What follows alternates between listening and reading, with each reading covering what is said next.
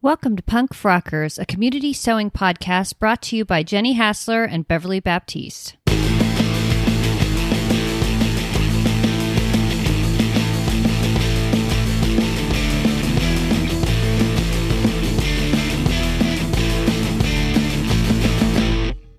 So it's really great to see you today. I'm having a bit of a rough day, so I'm a little blue, and I think this talk is going to make everything all better. How are you doing today, Beverly? I'm doing great. I just finished my work week, so I'm happy about that, and I'm about to go out camping tomorrow.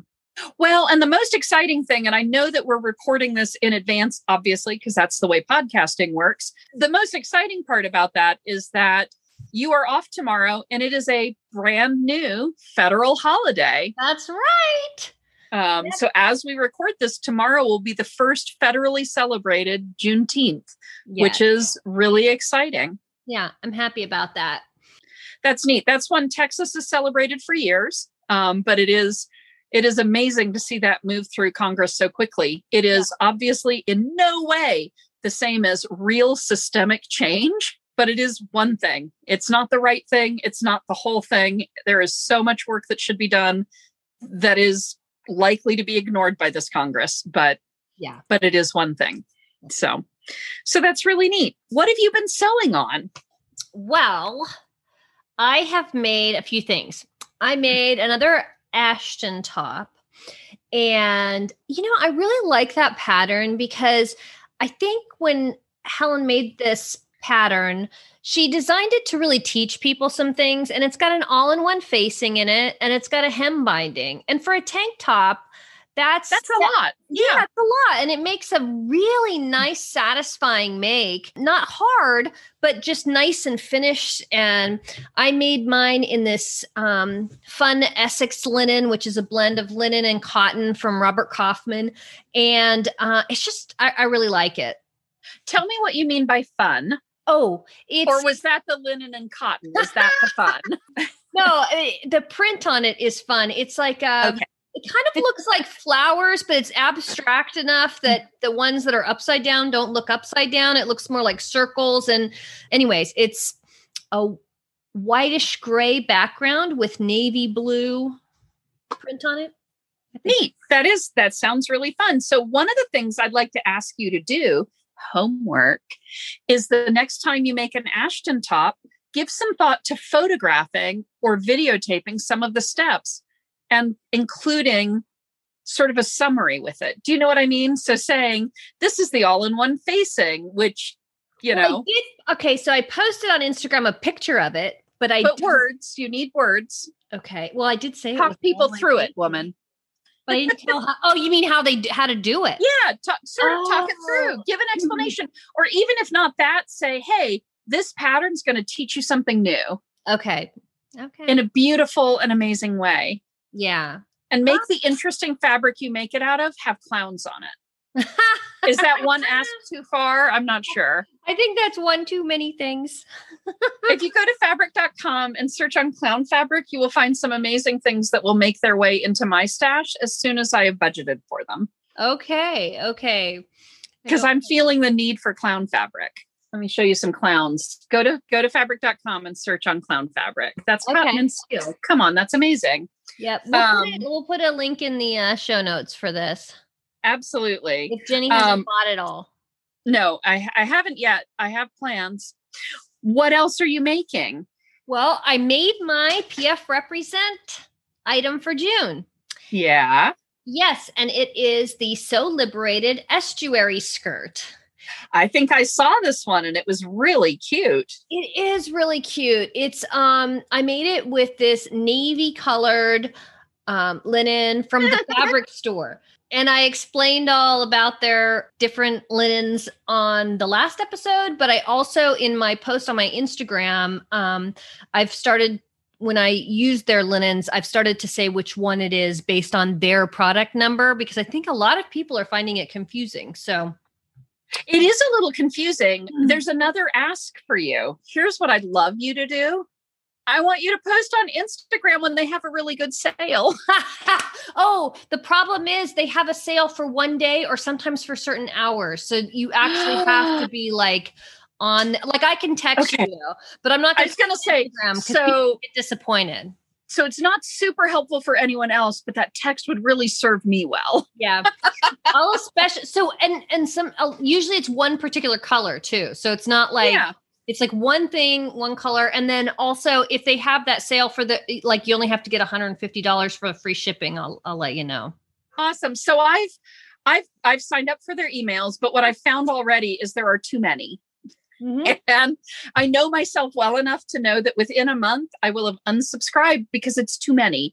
And sometimes when you go to unsubscribe, they let you summarize, right? They let you just take some emails or something, but yeah, if they did that though, it wouldn't help you if they have a sale, because it's just one day, they don't give you any notice, but I'll do that labor for you, Jenny. You are wonderful. You are wonderful. Yeah, it's a really neat shop. I'm really interested in it, but oh my gosh, I honestly, in the end, I think I'd rather pay full price than have to do the email. So, well, that's also an option. It's not that expensive. It isn't. It's really nicely priced. I was looking for some linen somewhere else. Someone said, oh, this store has good linen. And I'm not going to say where it is because I'm not going to say something great, but I went to that place and I'm sure it's very, very high quality linen. But it was $30 a meter. And I was like, okay, I can't do that. I can't. Maybe if I was making something super, super special, I could, but not for my everyday shorts and tank tops. For your bum around clothing. There's no call for it. I understand that completely. I have one of the shops I've mentioned before that I love, Mulberry Silks over in the Raleigh-Durham area in North Carolina. They have a great email that goes out once a week and lists special items that they're featuring that week. And they carry a lot of really nice linens that are often in that sort of $20 to $35 range. And I've bought some, I really love them, but they are not my first pick for something I know I'm going to wear once or twice and then give away. Yeah. And I will say, you know, the linens that I think they're good quality, but I don't have a lot of experience that I could go by and really tell you if it's super high quality. There are some flaws in it sometimes, but those things don't bother me in linen. Like, to me, linen is a rustic fabric and I kind of like those little things. I have seen people mention that they don't, you know, they really don't like that. And if you want yours to be super pristine, maybe, I think they also do have like more high end stuff too at, the fabric store. Yeah, I think that's true. I like my linen a little imperfect because I think that is part of the fun of it. That's what to me, that's part of what I'm buying it for, is those imperfections. Right. So I hear you. What else have you made? Well, the last thing I'm going to talk about is these shorts I just made. Okay. Now, I'm really excited about these for a couple of reasons. Number one, so they're called the Glissando shorts. They're from Love Notions, and they are similar to another pattern that I've made in the past that when I ever post on, if I post them on Instagram anymore, I never use the name anymore because it's a size biased pattern. And these are a good substitute for them. They have a similar look to them. So I had never made it though. I was just suggesting the pattern based on how it looked. And I made these shorts and they are very similar to that. And actually I prefer them, but I did have to make some adjustments. I will say that they're drafted, in my opinion, more for someone that has more curves in their hips than I do. Everything is drafted for someone with more curves in their hips than I do. But this seemed like when I put it on, when I first made it, like I just made it straight out of the package to start with. And it kind of looked like I had those riding pants on, you know? So how all my pants look, but I have hips in them. Yeah. So it kind of looked funny that they were like, there was a considerable amount. So I think for people who have a big difference, I don't know about the actual measurements, how different. I'm just saying what it looked on me. I needed to change that a bit. In fact, I needed to add a bit in. I made the size 16 at the waist, and I still had to add a little bit in there. And then I had to shave quite a bit off of the hips on it, but I really like them, and I'm going to make multiple pairs of them. They have a fly front pockets, back pockets, and the kind of front pockets that you like they have on jeans, you know? Yeah. Did you do the exposed buttons on the front? Yes, I did. Awesome. And these are, if I'm reading right, these are max 59.5 inch hip. Yeah. Which is great. And max 49.5 inch waist. Right. Just to give context on that. So that's really neat. Yeah. That's really neat. Well, I'm glad you have found something that seems like it would offer a good substitute for something you already love that isn't as size inclusive as you'd prefer. Right. So that's great. And thank you for continuing to be an ally on that. It's really neat to see it in action. Yeah, well, it's a nice pattern, easy to do, easy to substitute out. And I've made the changes on the pattern, and I'm hoping, like, I'm actually going, changed them to the paper. So hopefully when I make the next pair, it'll come up just right. Yeah, that's amazing. That's a really good idea. I'm terrible for that. I'll make something, make adjustments in it, and I may not copy it to the paper. I try really hard to remember to at least make notes, but I don't always get it transferred to the paper. So it's so smart to do that. You make like 10 of them. I do. And for the most part, it'll be off of, like, if I have a pattern piece where I'm like, oh, remember I need to lower the neckline by 6 inches or whatever it is. I handwrite, drop 6 inches on it rather than cut it that way. I don't know why. I don't know what I think I'm saving, like what integrity of the pattern I'm maintaining through failure to make it right for me, but I'm awful for it. I think the one exception to that for me is the Tarly Tee by Munna and Broad, which I have definitely cut alternative pieces for the places I need to adjust. And I don't know why that is. I don't know what it is about that one pattern out of the hundreds of patterns I've made and the dozens that I've made repeatedly that caused me to actually make the notes. And well, I have a question for you about this. In your repeated patterns, some of them that you have so many times, have you transferred, like I have one pattern that I've made the most of, and that is actually my underwear pattern. And that I have shifted to like this cardstock kind of, or card tack, you know, thicker stuff. So it doesn't get cut off every time I make it, you know, and get smaller and smaller and smaller. Do you do that with the patterns that you make all the time? I've always thought about doing it, but when I've gone out to find affordable cardstock, it's not the right size for my body size. Right. Oh. So poster board, I could definitely do that. That's what I'm doing that. Right. Yeah. But when I've looked at it and considered it, especially for something like underwear that I make constantly, I'm looking for something a little thicker, a little less likely to get hit by my rotary cutter than the poster board is. And I have not found what I would want in the right sizing yet. Well, here's another thing I'm going to do for you. When we get together sometime in person, I'm bringing you some of my stash, because I bought it was like, you know, the same price to buy 3 pieces or to buy like a big box of it. Yeah. And I've used one piece. So because you know, I don't make things more than once usually. I know. you have a few you go on about. So you definitely have done the Ashton top repeatedly. I think you've done the March top a few times now too, but...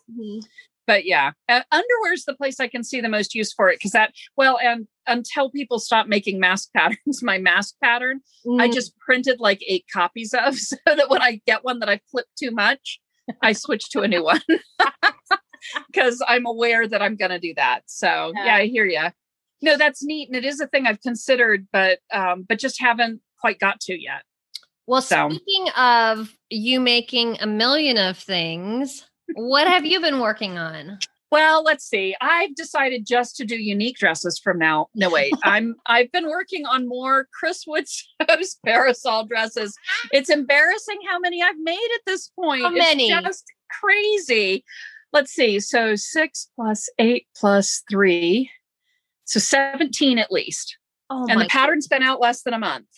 So you've definitely made the like, even of all the samples she made, you've probably made the most. If I haven't, I'm coming close. As you know, as we started the episode, I was tearing up fabric for the next one, because one of my favorite parts about it is that I can tear instead of cut, because everything I'm doing is woven and has an even grain line. And it's just so satisfying to tear up the pieces of fabric as I move into this. So I'm working right now on another one that's made out of this really neat rainbow black and white. It looks like, you know, if you had an intricately colored mosaic coloring book, or an intricately drawn mosaic coloring book, and then you colored it in rainbow colors, right? Is that wax print? So that there was still some black and white. Sorry? Is it wax print? No, this one is just a Free Spirit quilting cotton. Oh, it looks a little like wax print. I know it does, doesn't it? But it's not. It's just a basic quilting cotton. And I think it's going to be completely, completely lovely. This is from their line that's called the Spirit to Create, I gather from the selvage. So I'm really excited about that one. And I've got a bandana one and a silk one still from my video I want to do. And then I have one that's a black fabric that's covered all over with tacos. And I bought enough to do it, but it'll be the first one where I'm not doing the skirt along the selvage edge, because the tacos would be the wrong way. And I think especially on a women's dress, if you do the tacos up and down this way, it's a really bad idea. So I'm going to do, it's only 45 inches wide. So I'm going to have to piece together to get the right width for me. But that seemed like a better option. That's probably a better idea. So I'm going to do that with that one. So I'm already planning multiples out. And right now I'm in a sew my stash period. So I'm working through a bunch of stash stuff for this. So I'm excited. And that's been a lot of fun. One of the things I wanted to talk about related to the dress, is that we, of course, made a post recently on Punk Frockers about diverse models. We've had a number of posts like that, and the importance of trying to find representation and how patterns are presented to the world. And Chris Wood responded to one of those posts. And I wanted to kind of read what she said to make a different point and kind of maybe talk about this as a thing about representation. So Chris's comment was, great episode, but just a reminder from my own experience that you could be a brown person like me that is usually misidentified as white by others. That could also be true in the LGBTQ community. So there may be more diversity there that isn't totally obvious. And it's a solid point there. If it's not visible diversity, you're not going to see it, presumably, right, in the descriptor, unless, as is the case for incredibly few of these companies, there's a call out for the model that describes the model using their own words or their own terms, right? So you may not spot it. And I get that, because of course I'm bisexual, but it's not an immediately, I don't have a glowing B on my forehead or anything like that. And I've been married for 31 years to a man. Mm-hmm. Which doesn't in any way have anything to do with whether I'm bisexual or not, but it leaves an impression. So I'm sort of an invisible LGBTQ person, right? I wouldn't be obvious in almost any picture you looked at of me. So it's a really solid point. The other thing that someone mentioned on that same thread was somebody or other's mom, and that's somebody_mom noted that she's been looking for Indigenous representation and doesn't always find it, and wonders if that's possibly because some of that isn't visible either. And the question was raised, does invisible representation count? Right. And I think one of the things that's important to note is that we're not really keeping a scorecard on this. What we're saying is it's important to find those designers that recognize the diversity of bodies in the world, right? And when you're talking about finding patterns that represent that diversity, visible diversity is the first thing you're going to see. That's the first thing you're going to notice. And unless the designer has made the effort to say, hey, we have models of all these categories, here are links to some of them on their Instagrams or something similar, mm-hmm, that give you a self-defining place, visible diversity is all that counts in terms of what can be seen and shared in that way. So you have to have something that makes it possible for you to know that there's diversity there, for you to recognize it, Well, it doesn't mean they aren't diverse though. Right. That's true. And, but I also think that, you know, everybody's looking to see themselves represented in advertising or whatever for patterns in this case. And if you are a person that has an invisible diversity, then you already see yourself in the pattern. Yeah. The people who've traditionally been left out of those groups are people who are visibly Black and fat and old, differently abled. Yeah. Different gender, presentation. Those are the people who've been left out. And I guess that's why we set this up, is because we were trying to call out specifically companies that were representing people who had been left out traditionally. Absolutely. But I think the other thing that it's really nice to learn about, for example, with Chris Wood pointing out that she's a brown person, often misidentified as a white person. Yeah. That's a great opportunity to say, oh, awesome. That's a piece of diversity we hadn't been able to see. And now that we can, we're absolutely glad to see that it's there and to be able to talk about it. And I think that's a place where talking about your models or linking to your models can be helpful in terms of understanding what the composition of your model pool is. I also think even having a statement on your About Us page that talks about how you select your model pool, so that if there are invisible, like a lot of LGBTQ representation, invisible diversity that is available that people should be able to see in your pool, but may not because of the nature of the diversity, that having that thing that says it's important to us that when we put out a model call, we're asking for people of all stripes. I think that could be really important. Yeah, that really is important because of this challenge, actually, and when I noticed that there weren't many disabled sewists represented on patterns, I started trying to look for more disabled representation, even on Instagram. Right. And there's a hashtag that I follow that is hashtag disabled sewist, disabled sewing, sorry. And what I noticed right away is that most of the people on there are not visibly disabled. And actually, I think most of the disabled people in the world are not visibly disabled. And so I'm finding it very interesting on Instagram to find out the challenges that people with different kinds of abilities have when they're sewing. And so I think that would be really interesting to find out more information about the models that are used in pattern companies. I love that idea, and it's definitely true that you have, especially in that, I think in the disabled category, there are definitely a lot of disabilities that impact your ability to sew or access patterns that may not be visible. We talked previously, at least a little bit, about some of the visual disabilities that can prevent you from having good access to patterns, especially depending on how they're printed, where you have enough visual acuity to cut out your own patterns and sew and do all these other things, but colorblindness can have an impact there. An inability to distinguish between different tones of grays can have an impact there.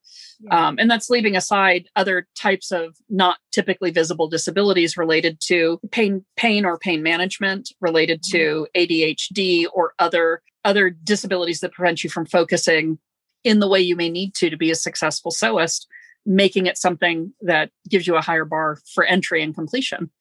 So yeah, I think it would be really nice, actually, if pattern companies did provide more information on the models, because like I've said, we found out some information on our last episode. We talked about different models, and then I went on their Instagram and I learned so much about them, and I found it very interesting. But I also think that lots of connections can be made there, whether it's, you find out somebody went to the same college as you did, or something that brings you a connection with the person. I personally am a sober person. If I found out that a model was sober and a sewist, I would want to follow them. But I don't necessarily need that for representation. Like, I don't think that, more sober people need to be models. I just would find a connection with that person. So even just for that, it's worth it. Yeah. And it's definitely helped me. It's a place where I found some communities that are different, and tips, because being open about the places where where you are diverse, where you have intersectionality that may or may not be visible, is also really helpful. And for me, it's my hearing loss that I really find has brought people who aren't fat, who aren't specifically my fat sewing community, into my DMs to talk to me about where they see struggles there, or advice for what type of hearing device I might try affordably, super important word, next, and things like that. So it's definitely opened up some avenues for me personally, just on that one area. And of course, one of my favorite things that I've discovered is the queer sewing community. Yeah. Which I would never even have thought to look for on a local level. And it's definitely been exciting to see. So, yeah. I think we ought to talk also about some ways that people can diversify their Instagram feed, because actually I'm kind of ashamed to admit that my Instagram feed was not very diverse up until maybe 6 months ago or so, where I started adding different people into it. And I think that what happens is you find someone like you and you follow them, and then that leads you to follow other people that are like them, which are also like you. For me, I want to see a lot more diversity, not just people like me. Absolutely. I really enjoy the diversity that I have in my feed. I will say, when I started on Instagram, I almost immediately moved to a diverse space. I started looking for bodies that were like mine, but also bodies that were completely different than mine, with different aesthetical choices. So I'm not just looking for people who like bright, flashy prints or sew quickly or believe the only good zipper is a dead zipper or any of that stuff. I'm looking for a wide variety of things out there as representation. And I've known that from the start, in part because that's how I get my inspiration, and always have, for the clothing items I want to make. I see them on a runway, or I see them on a grandma at Target, or I see them anywhere else and think, oh, I want to remember that color when I get home so I can find it. Or, wow, I've never thought about a skirt that had shorts attached under it and didn't close in the front. That'd be cool.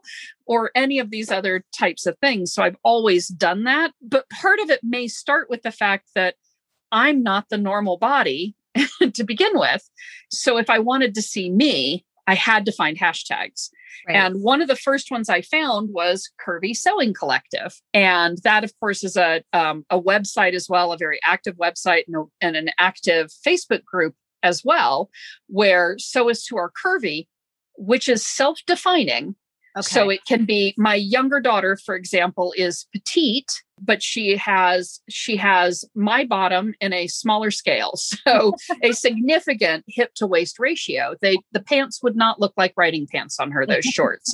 They'd look like shorts, just normal, because there'd be hips in them, because that's her figure. And so she would be curvy. She might not feel comfortable in that group because it is largely fatter bodies, but there are smaller bodies for sure, including some smaller bodies that probably don't fit in a standard definition or taxonomy of fatness, right? Like a size 10, 12 or something similar. So there is some variety in there, though. Again, largely what I see are fatter bodies there.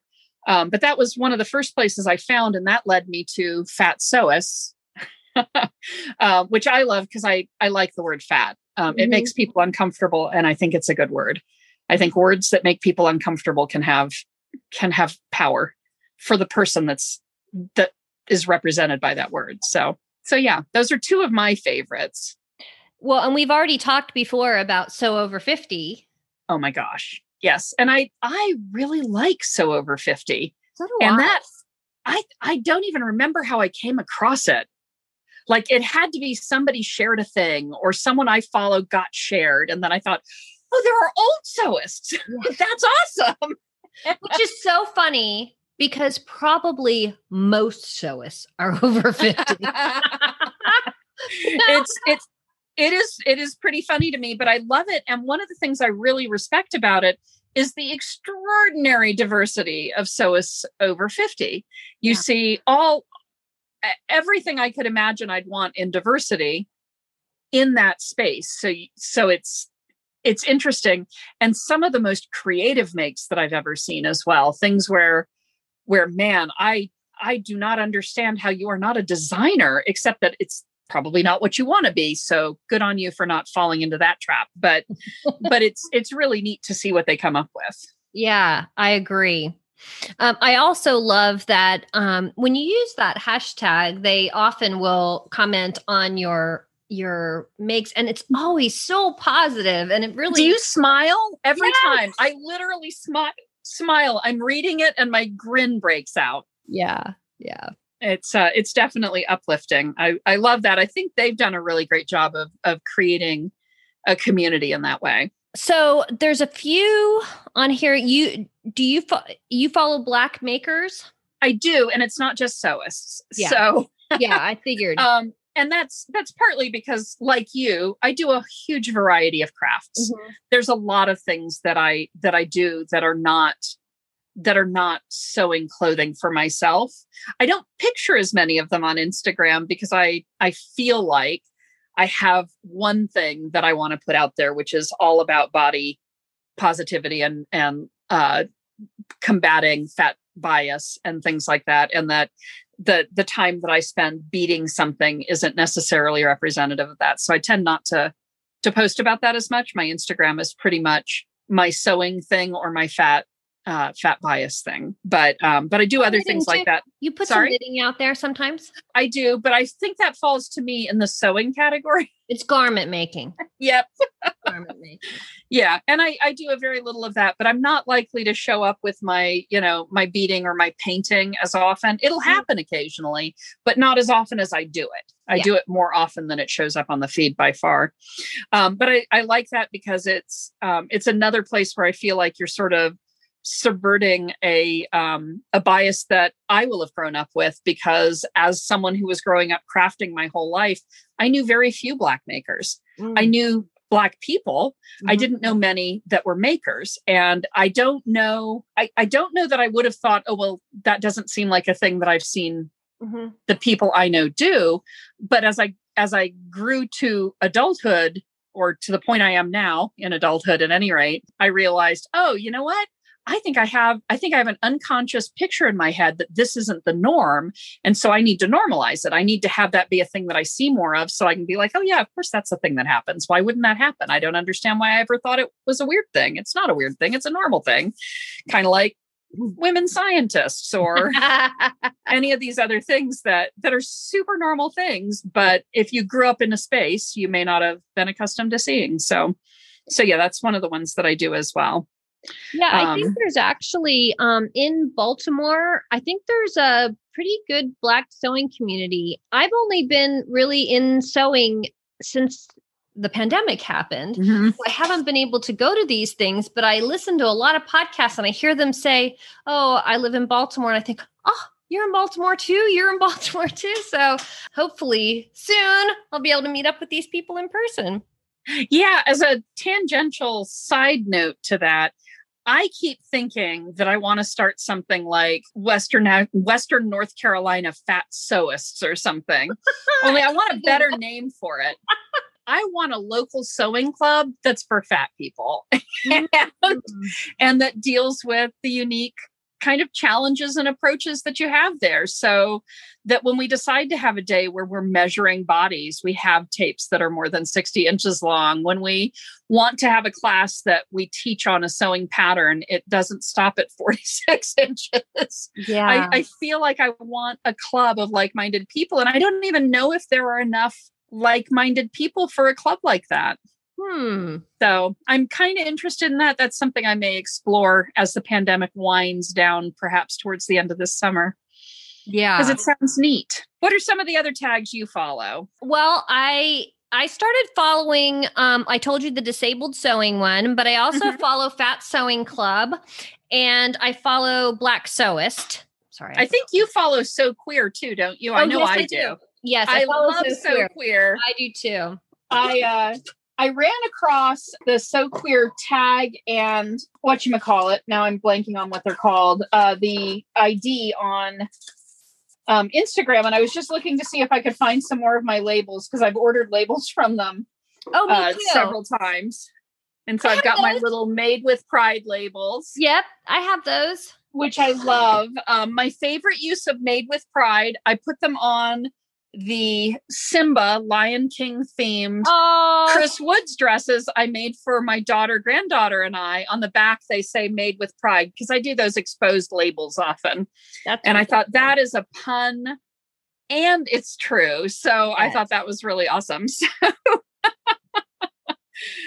so I've definitely enjoyed that. In addition, while we're talking about hashtags, one of the things I want to make a point of is that for these hashtags or any others that you follow, and feel free to link us some of those hashtags we should be following. Yes. One of the keys to those hashtags working is people making things and using the tags. Mm-hmm. And that means you. I am talking to anyone listening to this who falls into any diverse category.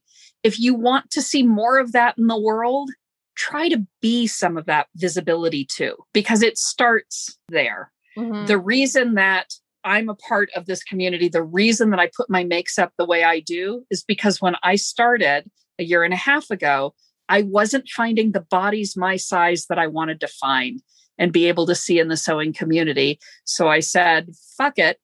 I'm going to be the body that's out there showing off the pattern because I can, because I'm this size and I want to know what it looks like on a body this size. So surely someone else wants to know that. I can't be the only one. And I started putting it out there. And through people commenting and other things, I found other people to follow and I found hashtags and I've continued to do it. But I think that's an important part of how you build representation is that people decide one at a time that they're going to take that chance and be representative themselves. I think that's great. And I have a question for you. So, okay. Another thing that you do is you put your measurements on there to help people to know, okay, that's what someone with these measurements looks like in this. Yeah. Okay. So I'm wondering, I don't put measurements on mine because I don't think anyone cares, because I'm a straight size sewist. And I'm not sure that it matters, but maybe I should have them. I'm going to argue that it does matter because know what one of the diverse groups we haven't talked about yet is? Tall people. Oh, I'm not kidding. I'm genuinely not kidding. You have to make adjustments to your garments based on length. Yeah. And you learn about those and you mention them. You'll say, I've added 3 inches to this or something similar. But if someone doesn't have context, if you were 5'1" and having to add 3 inches to this, that's a whole different adjustment than if you're 5'9" and have to add 3 inches to it, right?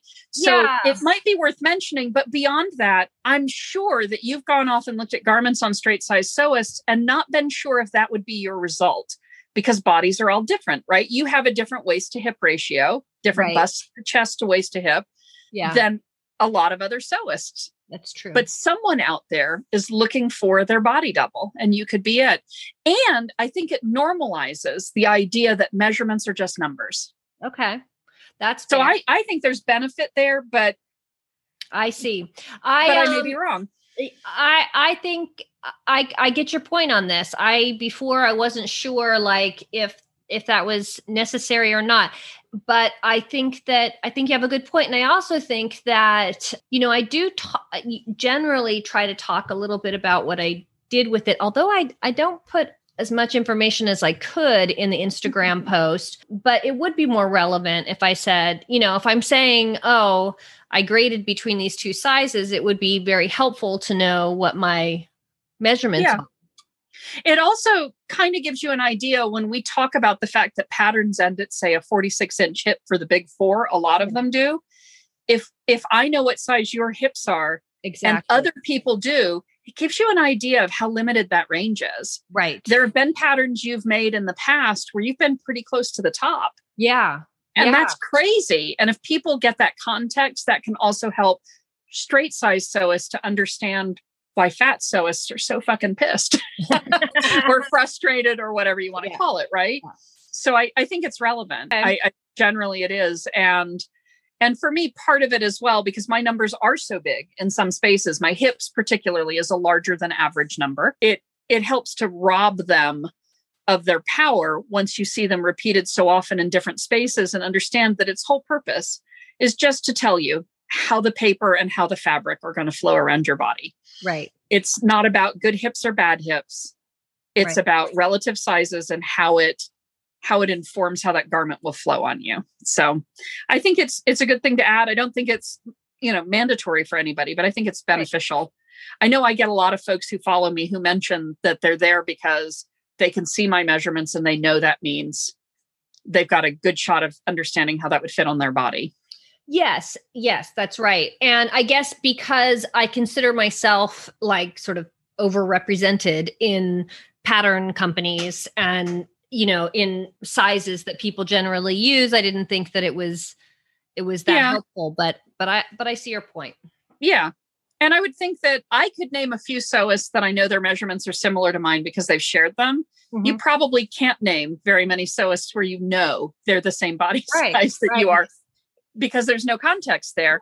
And I know with fat bodies, and I'm sure it's the same with smaller bodies, how I'm standing facing the camera. Like I try and make sure I do enough 3/4 views and half side views that you can tell I'm actually much deeper than I am wide. That sounds so weird, but I protrude more to the front than I do to the side, even though I have really big ass hips. I go more from front to back than I do side to side. And it changes how I look. And I've seen other fat sewists that I later find out are my size, but the way they photograph, they either look much smaller or much bigger, mm-hmm. which isn't a judgment. It's just, I would not look at them and think, oh, I bet I could wear what they're wearing, because the way their fat falls, same measurements, but it looks different. Right. And I have to imagine that's true for all bodies. Yeah. So anyway, the big point was make sure you find those tags and you use them yourself. And if you aren't posting your own pictures yet, give it some thought. I want to also talk about some individual accounts that have changed my perspective on things. When you and I first started this, we talked about wanting to be as inclusive as possible, not just about size, about everything, you know, and try to use language where people wouldn't feel left out, language that affirms people in whatever their gender is, race, everything. Yep. And one of the things that I confessed to you at that time is for a long time, I struggled a bit to understand gender nonconformity. And when I changed my Instagram feed, I found that I can learn something new. Being over 50 doesn't mean that you cannot learn to use pronouns in a different way than you used them before. And what I found especially helpful is I follow a few people that post often, who have post stories and IGTV, and I get used to hearing different pronouns and all different gender presentations. And it has normalized it for me so that I can understand. I don't think you have to understand in order to treat people nicely, but I think that it's also good to understand people from all different backgrounds. And now that I have, in a short period of time, actually listened to different people, it's made me feel a bit ridiculous for struggling in the past with it. You know, it feels so normal and so natural.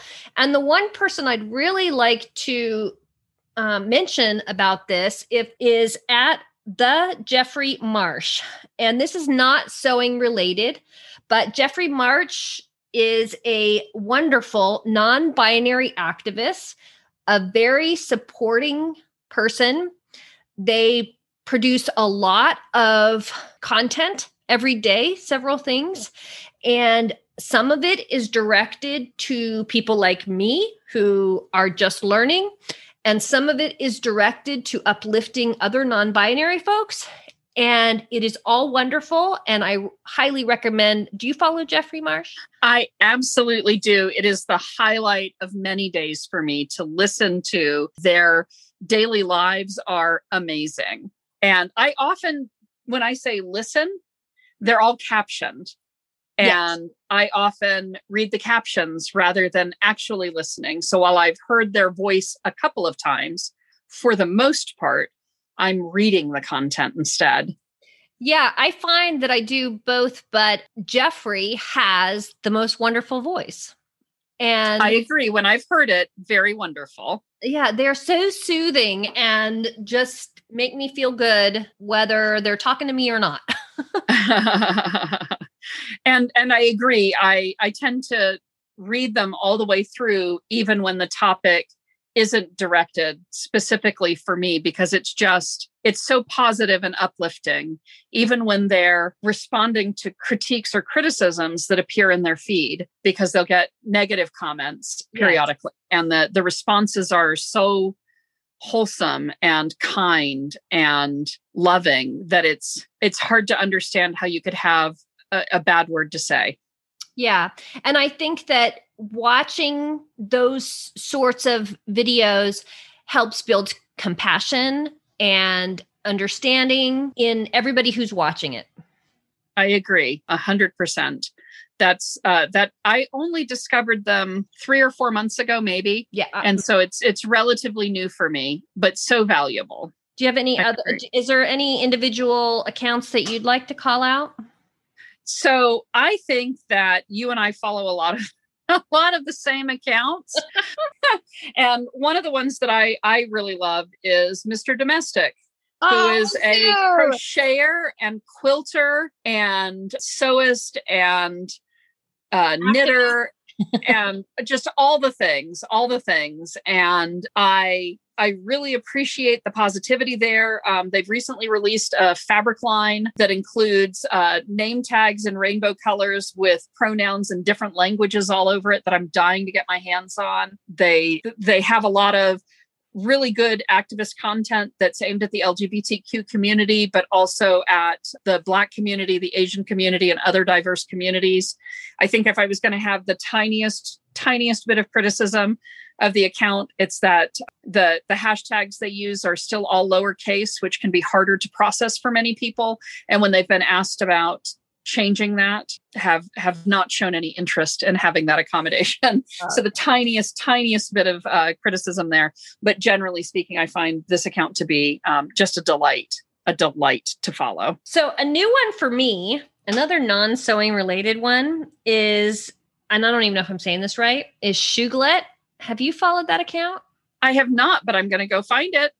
Okay. So this account is not sewing related. It is a very fat artist who posts, there's two accounts. The one that I'm talking about is photography that's done with very fat bodies and in various states of dress, sometimes dressed, sometimes undressed. And one of the things that I think is important about it is that, especially having grown up when we did, and even now, but especially when we were growing up, I think there was so much shame around fat bodies. And this account really shows all different fat bodies and really has changed my view of beauty.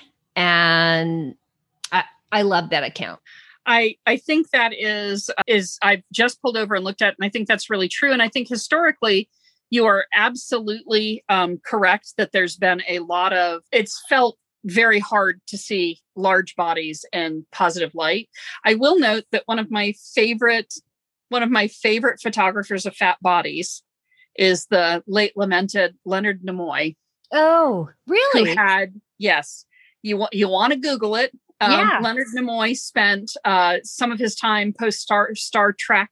I was about to say Star Wars. Please do not send me comments on this. I know the difference. I had my very own Spock doll during the original series, so I just don't want to hear about it. But he, after that time period, was a fabulous black and white photographer, primarily of fat bodies, of fat bodies as beautiful.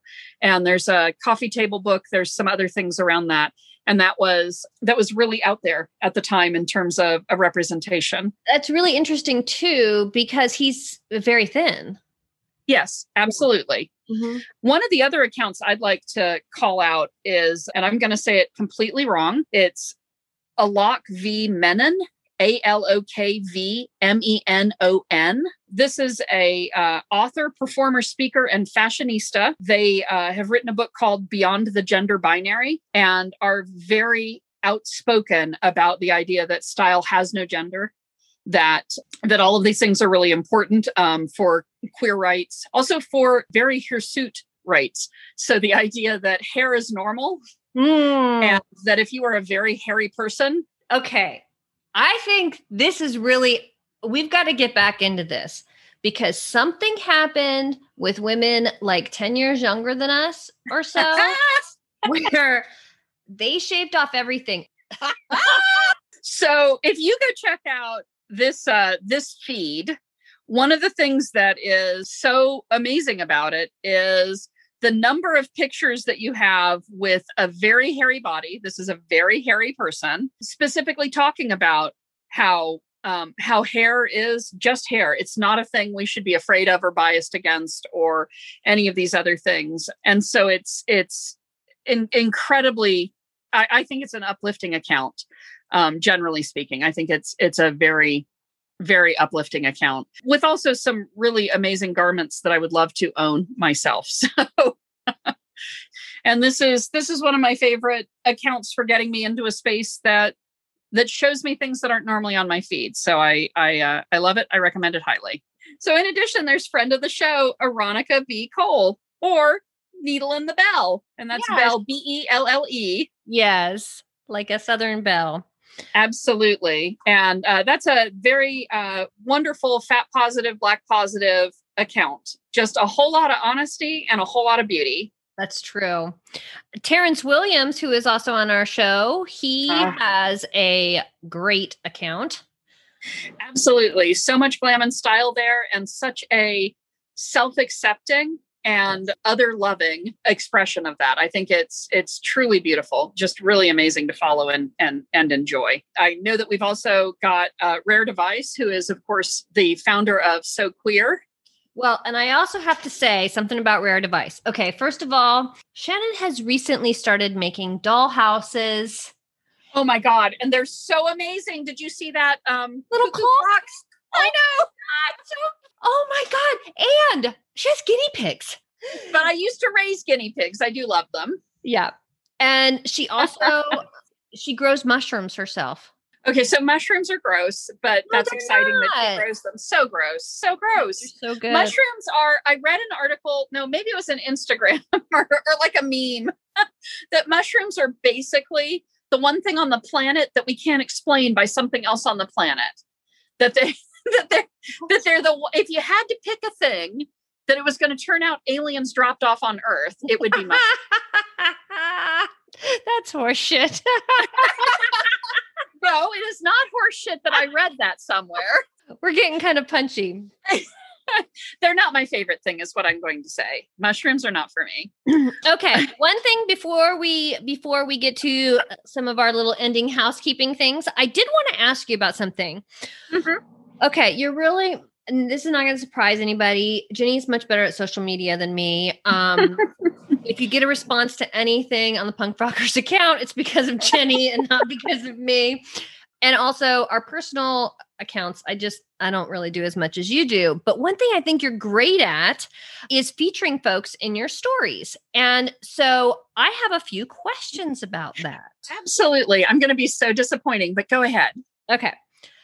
I want to know how you decide on who to feature. Do you choose people who like, do you try to get like people from all different groups or just something you think is pretty that you... So I do a little bit of both. So the I'm always going to feature something where I spin by it and think, oh my God, that's amazing. I'm going to pop something like that up right away if I happen to spot it. Okay. Sometimes I'll make a comment on it. Sometimes it's just a bunch of hearts. It depends on exactly where I am in my day, but I'm always going to put something like that up. But because my feed is so diverse, I'm often flipping through and thinking, oh my God, that's an amazing queer make. I need to post that because of what it is, because it represents a thing that I want to see more of in the world. So I'm going to share it with everyone I know and hope that some of them also think they'd like to see more of it in the world. So I do a little bit of both. It's things that tickle my fancy. And then it's things where I think, oh, and there's representation here that needs to happen. I particularly love it when I run across something in my feed and I look, and the person has a couple hundred followers and it needs amplification, in my opinion. It's something where it's like, oh, more people deserve to see this, and a way I can help make that happen is by sharing it, because I think sometimes people look at stories. Yeah, that's true. And also I like how stories will link back to the account, and then I go and follow those people. So that's actually very helpful.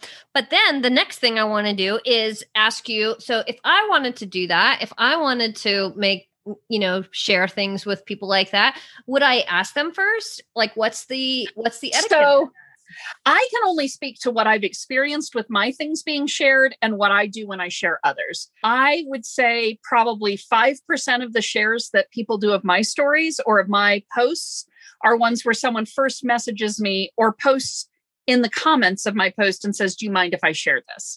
Okay. So maybe 1 out of 20. That's how it happens. And the same is true for how I share things. For the most part, I'm sharing. Now, if I go to someone's account and I can see it's a private account, or I can see it's an account where there's something about it that tells me you probably aren't interested in having that spotlight, I'm not going to do it. But I generally don't ask. Generally, I'm not sharing. So it's important to note, I'm not sharing a thing to say, man, did you see how badly this person hemmed their garment? Of course. I am only sharing to celebrate. Yes. And so I think that's important to note. But my experience has been that I do not get asked, and I do not generally ask. So I think if there is etiquette around it, it hasn't made it to me yet. And so for me, I use kind of what I would consider to be the normal way I would try and share things I heard from others.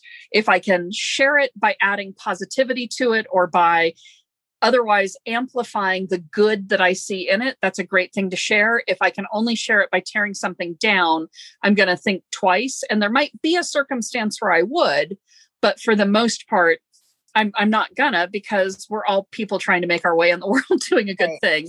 An exception to that might be if for some reason I saw some sort of horrible sewing thing happening that I needed to share and say, hey, this is a crock of crap and people should know about that. And I've done a little bit of that type of sharing where I amplify somebody saying, look how badly I was treated by this designer or how negatively I feel about this. But for the most part, it's always uplifting. And that's kind of the purpose, right? Is to improve the community, not to tear it down. So, and I recommend it. Most often when I share something, people comment back and say, thank you, or, you know, or heart it, or, you know, do one of those little reactions or something. And occasionally my all time favorite reaction is, oh my God, I'm fangirling because you shared it. And I always think, this is not that big a deal. I am really not I'm nobody, but thank you. You made me smile. And so, you know, I figure we traded a smile for a smile in that scenario. So it works out quite well. So yeah, I love that. Shall we housekeep? I think we should housekeep. Awesome. Okay. We've got some exciting sponsors for this month. We do. I'm so excited about it. Our first sponsor is I'm going to mention it now because we're going to mention it so many times over the next 3 months. This sponsor is actually over the entire 3-month PF Represent Challenge. At the end of 3 months, so June, July, August, we will have, are you ready for this? A $150 gift certificate to a fabric shop. Yay. And we're going to link that in our show notes, because unless Beverly's hiding a really good French accent, which is what I think is needed here, we have a fabric shop I'm going to mispronounce the crap out of. It's L'Étoffe, maybe Etoffe. Is there?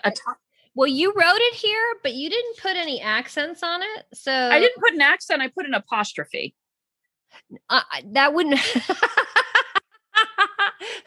Yeah, that's between the L and the E. But I meant that you don't have any accents on either of the E's, so I don't know if it should be L'Étoffe.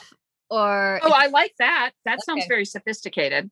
In any case, it's spelled. We're going to be real glad that they sponsored us when we can. Oh my God! Learn how to say their it's L'Étoffe fabrics.com. Yep. And then and this, anybody can get this because they ship internationally, and so this will be very exciting. It absolutely is. And they have a number of fabrics I would also like to purchase right now. So it's definitely a worthwhile place to go ahead and take a look at. It is completely gorgeous. They have some vintage fabrics as well as other types of fabrics, notions, trims, etc. So I think everybody will really appreciate the opportunity to shop here. Okay. And then what do we have for our June winner? Our June winner. So we'll always have multiple prizes. So we should make that note right now. But the other amazing thing we have that I think is particularly great for PF Represent is an ebook by one of my favorite designers. This is an account you should be following. This is Brooks Ann Camper. And the ebook is called Figure It Out. And this is a book to help you take a dress form and pad it out appropriately to match your body. Oh, cool. Which is a really neat thing to be able to do. And Brooks Ann Camper, if you haven't followed her or seen her yet, her big thing is making custom couture wedding dresses. Wow. And they are simply stunning. And they are built through a series of interviews and fittings and test sews and so forth. And she goes into a lot of detail on that on her blog and in her Instagram after the weddings have, of course, been completed so that the dress can be shared. But it can involve brides of any size and shape and the unique challenges associated with bringing that bride's vision to the forefront. In addition, Brooks Ann has done just some really neat sewing for herself. I met her at the first Frock Tales event, the one that brought me back to sewing. Oh, that's I met her at that event, and she was wearing a dress that she had pieced together from dyed fabrics and gradations of a pinky purpley color, just perfectly. It was such a simple dress that was so stunning, especially when, as a sewist, you knew what went into it. Yeah, what had to be involved in the underpinnings of the dress, as well as the actual outer garment of the dress itself. So the opportunity to give this ebook out from Brooks Ann is just amazing. So that's exciting. In addition, of course, we'll always have some other prizes. Those are not ready to be revealed as yet. And I'd remind you that if you'd like to sponsor a prize on an upcoming episode, just let us know by DMing us or emailing us. We'd be delighted to hear about it. And we'll continue to remind you of the amazing prizes we have coming up every week or two as well. So that'll be awesome. What's great. Our other piece of business? Do you want to share the next one? Yes, I do. Please rate and review us on your favorite podcasting service. It helps others to find us. So here is our latest review. Nicole Angel says, I just started listening this weekend and I am hooked. Jenny and Beverly are funny, energetic, and relatable. They also don't shy away from tough topics like size inclusivity for the comfort of their listeners. These are discussions that need to be heard as much as the fun stuff. It's all part of the sewing community. That's like a super good commentary on us, because I think it's really your vision when you wanted to start a community sewing podcast was exactly what Nicole Angel has called out here. Yeah, I think this is exactly, I think we're doing what we wanted to do, which was to do our best to include the most people possible in a sewing community. And so I think that's amazing. And I think it's working. I know I am finding the sewing community to feel more welcoming to me. And I think some of that is a consequence of the conversations that we've had, participated in, and started. So, well, I also think that other people have found the sewing community more welcoming because of you, Jenny. So I'm just one fat sewist trying. But that's awesome. And it is, I mean, as I say regularly, it is why I share my makes, is because I didn't see what I needed to see. So I put it out there so maybe other people would find it to be useful. I think that's really important. And I appreciate every time a fat sewist comes across my Instagram, I think, thank you, because that makes it easier for me to see myself in the community. So it's definitely good. Keep watch, because we have some guests coming to talk about representation. Elisa Lex from By Hand London is coming next week to talk to us. So excited. Yes, me too, about representation. And I think I'm really glad she's coming now. And maybe this is why also, but she's talking to, I want to talk to her about those new patterns because 100%. I'm excited too, because it's going to be my best opportunity to find out when there's going to be a new Jenny pattern. We're going to get Jenny pattern somewhere. We are. Oh my gosh, it's going to happen. I don't think I'm probably actually going to bring that up because wow, but I am so excited. But this would be the best opportunity because you could totally put her on the spot, right? And that's absolutely what we're trying to do with all of our guests. I do love the pattern that was released today with the double layer skirt and the beautiful fitted bodice. Oh. That is just stunning. And I think it will be equally wonderful as a skirt and as a dress. So I'm looking forward to Sew Your Stash Summer, sponsored by Beverly Baptiste, being over so I can buy patterns again, because somehow I fell into the Sew Your Stash Summer, which I did not mean to do. Well, you only make one pattern, so you don't need any more. And in addition, just so that you know that I'm not cheating when I come up with a new pattern, this has been in my house. It's heavy, filled with patterns for a month and a half. All right. And I haven't opened it yet. And so I am not far away from where I will start sewing these, because I didn't buy it recently. I've had it. Oh yeah. It says since March. So I should totally be allowed to sew those. I just haven't opened them. Yes, of course. So I'm just proving it, because I know that you're going to arrest me or something if I did it wrong. So yeah. Anyway, thank you guys for listening in. I assume a lot of this will be cut. So if it's a 10-minute episode, sorry. And we will see you next Tuesday. The Punk Frockers is created, produced, and edited by Beverly Baptiste and Jenny Hassler. On Instagram, you can find the podcast at Punk Frockers. You can find Jenny at J.O. Hassler and Beverly at Weeds to Wildflowers. Our artwork and music is created and performed by Jim Duran. You can find him on Instagram and his website at jimduran.art.